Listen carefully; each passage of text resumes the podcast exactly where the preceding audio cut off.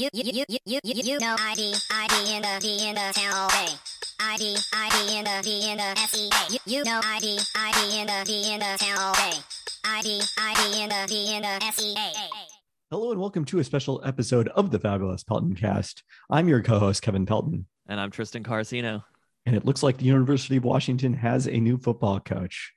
There's multiple reports on Monday that uh, athletic director Jen Cohen has traveled to Fresno to finalize a contract with Fresno State head coach Kalen DeBoer. Hello.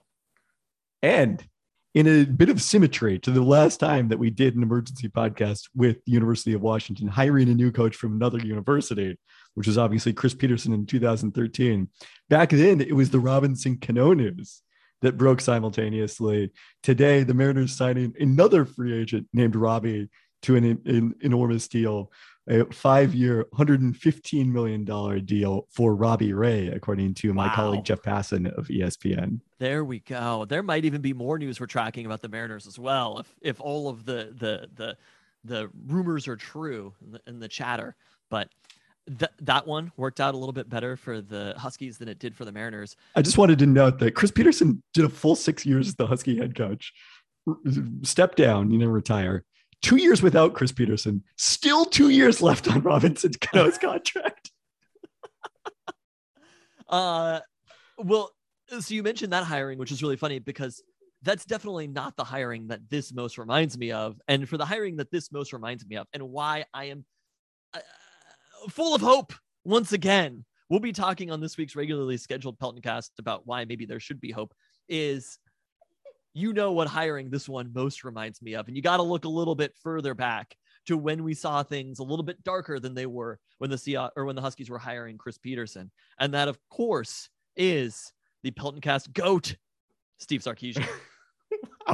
He's the he's the Pelton Cast goat now. That's that's Yeah. the status he's achieved. Earned that title, and, I, another, I still think Chris Petersen is, is my, my goat as far as Husky coaches during the Pelton Cast era. I'm This sorry, one- Sark. this one has a little bit more symmetry with the Sark hire, though. So uh, with this hiring of Kalen DeBoer, it's kind of interesting because we ironically were tracking his entire most recent season weekly without even knowing it that we were watching the next Husky head coach as we were monitoring Jake Haener weekly. That is accurate. Yeah, and I guess also I'm I'm sure part of what you're pointing to is look when they hired Chris Petersen, the Huskies were coming off their best season in a decade at that point, which is what enabled Steve Sarkisian to be in position to take the USC job, as opposed to when you hired Sark coming off an 0 12 season. And while the Huskies did not go 0 12, they also didn't have their starting quarterback get injured in week three this year. So I think you can actually make a case that this season was a greater program failure in some ways than the 2008 season was. Like if you look back at all the low points of the Tyrone Willingham era, it was exclusively when quarterbacks got injured. And Dylan Morris was healthy this entire season, and so I suppose was Sam Huard. I think you can look at the symmetry of even if maybe this was a more disappointing season, it is a team where there's a lot of talent. And with the right coach, you feel like somebody can come in and take the talent that is on this roster and help usher them forward to much better results than we saw this season. Let's let's just hope for better results. I, much better seems like a lot to ask oh, at I'm this point. blowing past better, Oh, no. baby. I am all in on Kalen DeBoer. Okay, so we talked a little about Kalen DeBoer's resume a couple weeks ago when we highlighted potential candidates to replace Jimmy Lake. He was a logical candidate, kind of checked all the boxes in terms of offensive background, which is something I think we expected UW to prioritize in this coaching search, experience coaching and recruiting on the West Coast, head coaching experience, which is an important contrast to after promoting Jimmy Lake as an assistant. So all of that I think checked out, but we didn't go like way back into his archive. We mostly just talked about the Fresno State part of his resume, but this is also a championship coach at the NAIA level. Hello. In his at a very young age, in his 30s, took over as the head coach at his alma mater, Sioux Falls, and led them to three NAIA championships in his five years as head coach, winning NAIA Coach of the Year each time. Then decided to move up to the FBS level first as the offensive coordinator at Southern Illinois, then Eastern Michigan. And really, I think when his career went into overdrive is when he teamed up with former UW consultant Jeff Tedford at Fresno State in 2017. So if you look at the Southern Illinois and Eastern Michigan track record, there was some improvements there. Uh, and then those offenses both slipped dramatically in terms of FPI efficiency, which is the measure I look at after uh, he departed those places. But we're still still talking about they peaked at 80th at Eastern Michigan, 82nd at Southern Illinois because you weren't working with that same kind of talent. At Fresno State, where you're at least you know in the one of the higher of the mid-major, I guess, FBS conferences. Uh, he and Tedford come in in 2017. Team was previously 127th in FPI offense. They improved to 61st in 2017, 35th the following season, which earned DeBoer the offensive coordinator job at Indiana, moves up to the Power Five for his lone Power Five coaching experience before taking the UW job. And again, a turnaround. They improved from 45th in FPI offense the year before he was hired to 17th. Uh, and that was his lone season in Indiana because then Jeff Tedford had to step down due to health reasons. And DeBoer comes back to Fresno State as his replacement as head coach. The Indiana offense collapses 62nd in 2020, 102nd in FPI efficiency this season. And Indiana actually was just in the news because they fired his replacement, Nick Sheridan, over the weekend. So at Fresno State, not the same kind of immediate impact. They were about the same offensively in 2020 as they were in 2019 with Tedford, but not DeBoer. Uh, but then 66th and 67th, but then rebounded to 45th again this season with Jake Haener at the controls. That Indiana season is that right there is what's getting me excited.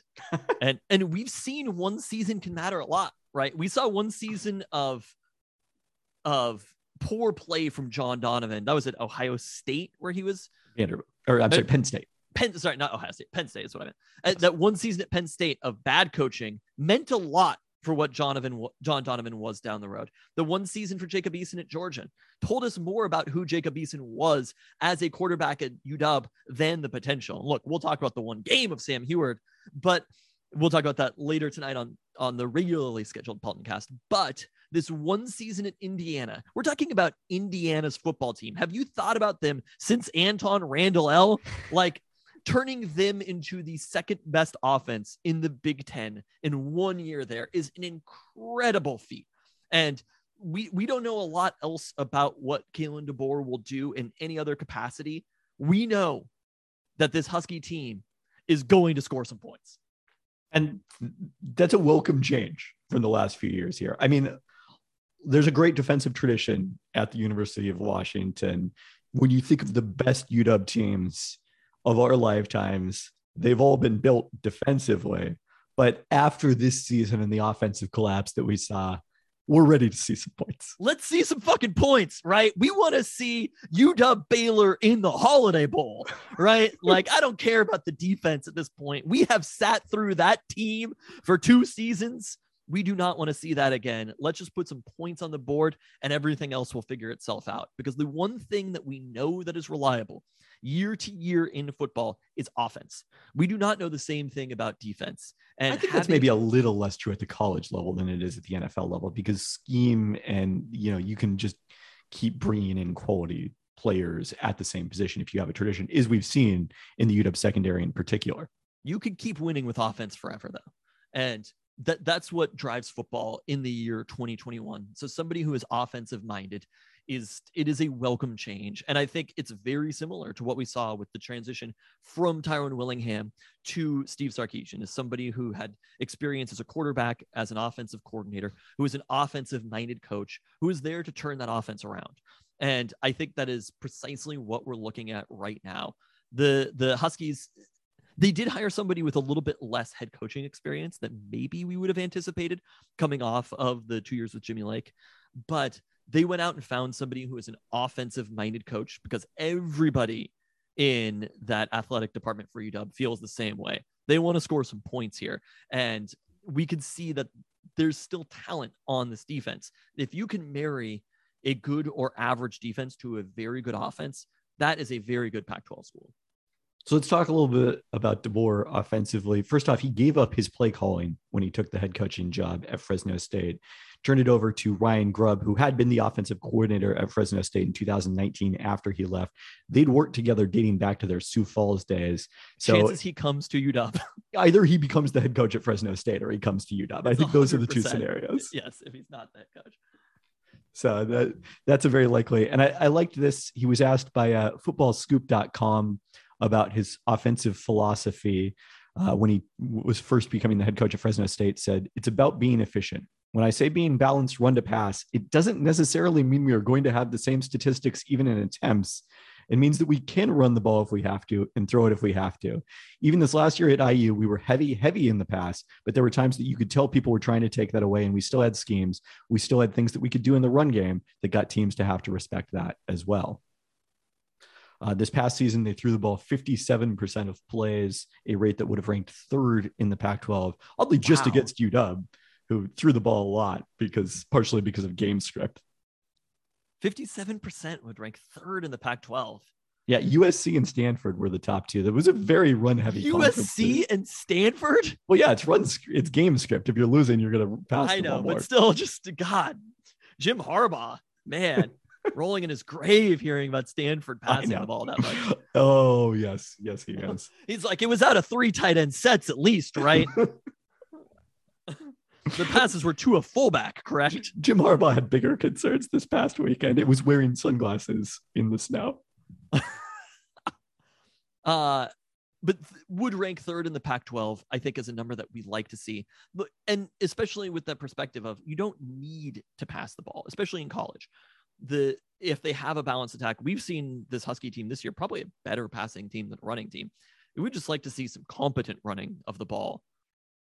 Let's talk about the Jake in the room here, which Oh, is the question of whether Jake Haener coming off this week's. We'll do the Jake Haener update here. 27 of 36 for 343 yards, four touchdowns. Is Fresno State beat San Jose State 40 to nine on Thanksgiving in DeBoer's final game. Presume I don't know if he'll coach. I would doubt he'll coach the bowl game. His final game, presumably as head coach. Can Jake Haener transfer back to UW? The answer, it appears, is likely no. He does have a year of eligibility remaining.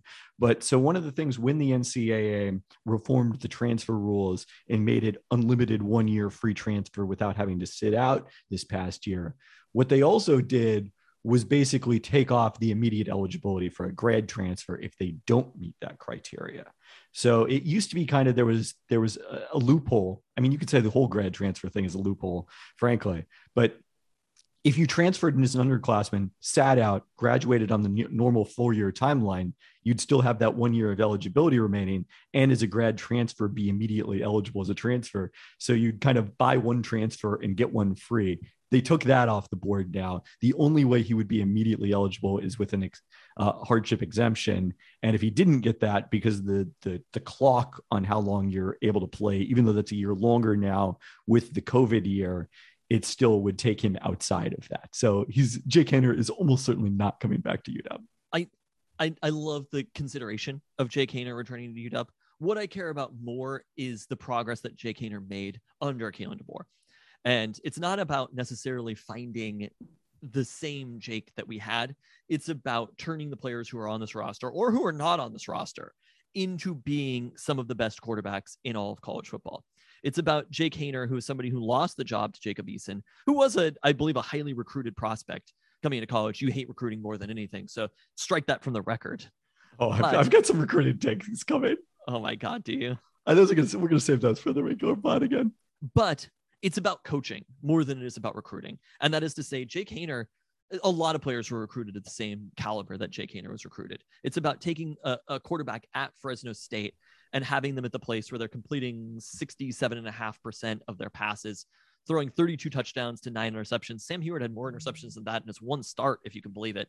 Uh, and throwing for 3,800 yards while being efficient. Like that is, he had one of the better seasons in college football this year. And you have to give some credit of that to Jake Haener, but also credit to Kalen DeBoer, putting him in good positions. And can he do that with these players that are currently on the roster or somebody who's not on the roster? It's about more than the process than it is about Jake Haener himself. Yeah, I would agree with that certainly. Although if he could have come back, it would have been very exciting. All right, a couple other notes here on DeBoer. First off, uh, my ESPN colleague Adam Rittenberg, who uh, reported over the weekend that DeBoer was picking up steam, said also in that update that uh, Jeff Tedford uh, at age 60, ready to return to coaching after recovering from a heart procedure. So it's unclear whether, you know, what kind of level of involvement he's thinking, but it would be interesting to see if you were back involved with the UW program after that time as a consultant during the, uh, the CFP season.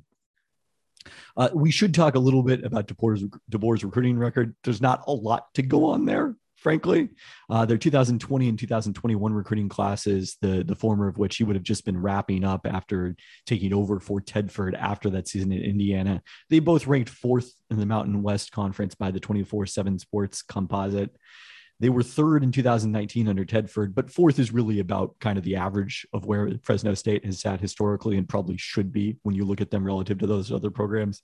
So that's, I think, the big question mark is we haven't seen him recruit at a Power Five level.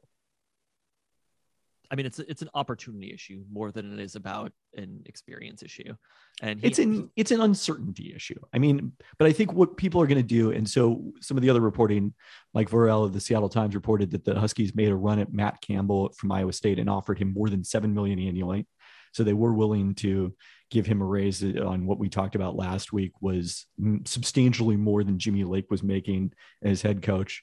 Uh, that was not enough to pry him out of Ames, Iowa and, and get him to take this job. When you say it that way, uh, uh, I'm sure it's a lovely place, Ames, Iowa but I think people overstate the certainty that, you know, even someone like Lincoln Riley going to USC, the certainty that that's going to work out. I mean, are the odds very good that that's going to work out? Sure. But the odds seemed good that it was going to work out when they hired Lane Kiffin as a rising star in the coaching industry, brought him back there, or Steve Sarkisian, based on what everyone knew publicly of his time at UW. It seemed like it was a no brainer that he was going to be successful at USC. And those didn't work out because of the fact that every coaching decision is a risk uh, Lincoln Riley's going to work out. But I would say with a pretty high degree of confidence that Lincoln Riley is going to work out at USC. But that doesn't mean that Kalen DeBoer is not going to work out at UW. And I think ultimately what we're seeing is a shift back in the Pac 12 to the power teams remaining to be the power teams uh, of the last couple of decades. You know, USC has been down for too long at this point, and being able to go out there and make a big hire like Lincoln Riley is a huge move for USC, and they're going to be the power of the Pac 12 South. And hopefully, with Kalen DeBoer and Oregon as well, UW and Oregon are going to be the powers of the Pac 12 North. And I think ultimately, if this is the right hire that it looks like it is so far, there's a lot of unknowns at this point. But if Kalen DeBoer can turn this program around, focus on the right things to focus on as a program, we're looking at a team that should be competing for the Pac 12 North Championship and probably will be playing against teams like USC for the next decade. I, you know, when it comes to recruiting and analyzing coaching hires, I go with the William Goldman maxim. This was about a different industry, but nobody knows anything. That's... I mean, that's that's the thing about recruiting is I don't. It just doesn't matter how Kalen DeBoer is recruited so far. He's had two seasons to recruit as head coach, like in a eh, pandemic and if he'd recruited that well at Fresno State, I would say that there was probably something off. Like what he is what he is going to do is he is going to man, this is very hopeful. I'm way more hopeful than I thought I would be. But he is going to take whomever is the quarterback at the University of Washington next season and he's going to make them a better player. And that is the most important position at the school. And it is more important than basically anything else is having your quarterback be a better player, putting them in the proper position to succeed. That's what translates to recruiting. Being able to coach is what translates to recruiting. It yeah, you win always, you win the games, the recruits will come. And if you don't is, win the games, it doesn't matter how good your recruits are. Exactly. There there is no coach who is a good enough recruiter that they can be a bad on the field coach and and still be successful. So ultimately it just doesn't matter how he's going to recruit. Maybe these first couple of classes won't be that great in the end, if he is successful as the head coach, coaching the football players, winning games at the University of Washington, the recruits will come. Should we talk for a minute here about Robbie Ray? So today I learned that he won the Cy Young Award in the AL this past year. Did he? The man signed the Cy Young Award? I just heard his name today. me, me too. I literally never heard of him. I was like, wow, uh, the Mariners signed Rachel Ray. No, okay. Robbie uh, Robertson. Went 13 and 7 with the league leading 2.84 ERA, posting 6.7 WAR to rank first among AL pitchers, according to BaseballReference.com. So Ray had one similar season to this in 2017 when he was an All-Star for the Arizona Diamondbacks and had 4.7 WAR, but then totaled just 2.1 WAR over the following three seasons, bottoming out in 2020. After which he re-signed with the Jays on a one-year, eight million dollar deal last November. So a substantially different market for Robbie Ray a year ago. He attributed that decline in 2019 to trying to change his arm slot early in the 2020 season. We've all And been then- there with our arm slot. Some additional mechanical changes during 2021 that really worked wonders along with simplifying his arsenal uh, and basically focusing in on a four seam fastball and a slider his K rate went way back up last season to where it had been prior to his injuries. His velocity was up as well. And then his walk rate, which had historically been a major weakness, was the lowest of his career by a wide margin. He also, notably, uh, his batting average on balls in play, which had been over 300 the previous couple of seasons, took a huge drop to 267, which is uh, not something that is necessarily sustainable, especially for a pitcher who turned 30 in October, although no Oh, real yeah. history of serious injuries. I gotta say, this strikes me as having like a lot of red flags of Mariners signings Let's fucking go. Uh, you We're were hiring very, people. We're hiring people who have one good season here, and we are hyped on it. You were you were very anti the Mariners spending money on a starting pitcher when we talked offline yesterday. When you thought that they were trying to sign pitcher Marcus Semien, it's unclear exactly who, you thought you were talking about with the Rangers signed Marcus Semien, who is not a pitcher. He is an infield, middle infielder. Marcus Stroman is a pitcher. Did not sign with the Mariners. Oh, did he sign elsewhere? Well, he, I mean, I think they probably only going to sign one front end starting pitcher to a massive contract. The rest of that too? money is saved for Kris Bryant and Javi Baez, both. I mean, and there's a, lot, Suzuki. there's a lot of money going around in the AL West, and it, it is feeling eerily similar to the uh, NFC West right now, with the amount of players Yes. that are signing, all of the best players in the league, plus the Astros still lingering. Uh, but you know what? Competition is great. Uh, I love my competitor because they make me compete. What we didn't talk about here with Kalen DeBoer was something that you posted. Yes, that's right. I, there was a reference, one reference. I went obviously and searched for Kalen DeBoer pyramid this morning, and there was a quote from him in a uh, local news story talking about finishing being part of quote our program pyramid. So that's the only thing he's mentioned about it, but that's good news. There is some pyramid out there in place. Somebody is uh, somebody get this man a pyramid. Pyramid, help fill it in. This also feels like a bit of a Chris Petersen hire as well. Like He was clearly very involved with this. in, involved in the search, clearly had faith in Kalen DeBoer. Not that he didn't in Jimmy Lake. You know, he's somebody who basically handed off the program to Jimmy Lake. And ultimately, what happened with Jimmy Lake, I think, was an unfortunate circumstance.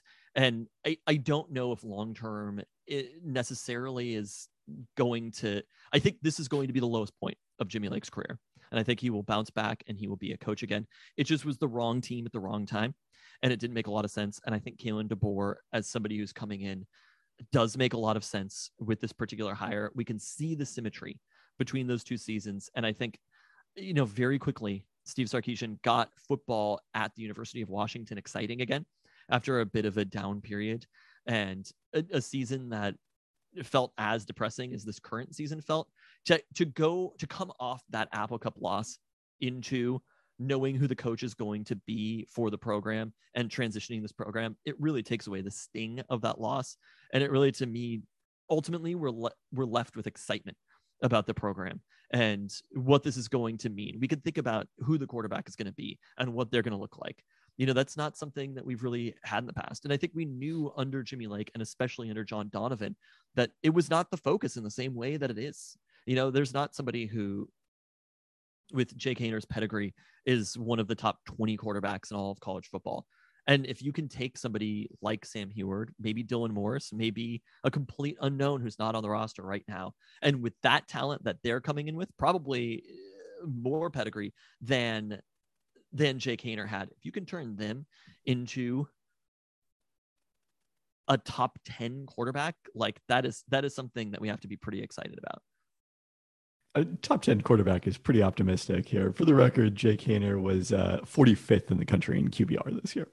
45th in QBR, Yeah, I mean, once you adjust for the level of competition, that that takes underrated, radically underrated. Okay. Is he, uh, is he not? Jake had a monster season He had a great season.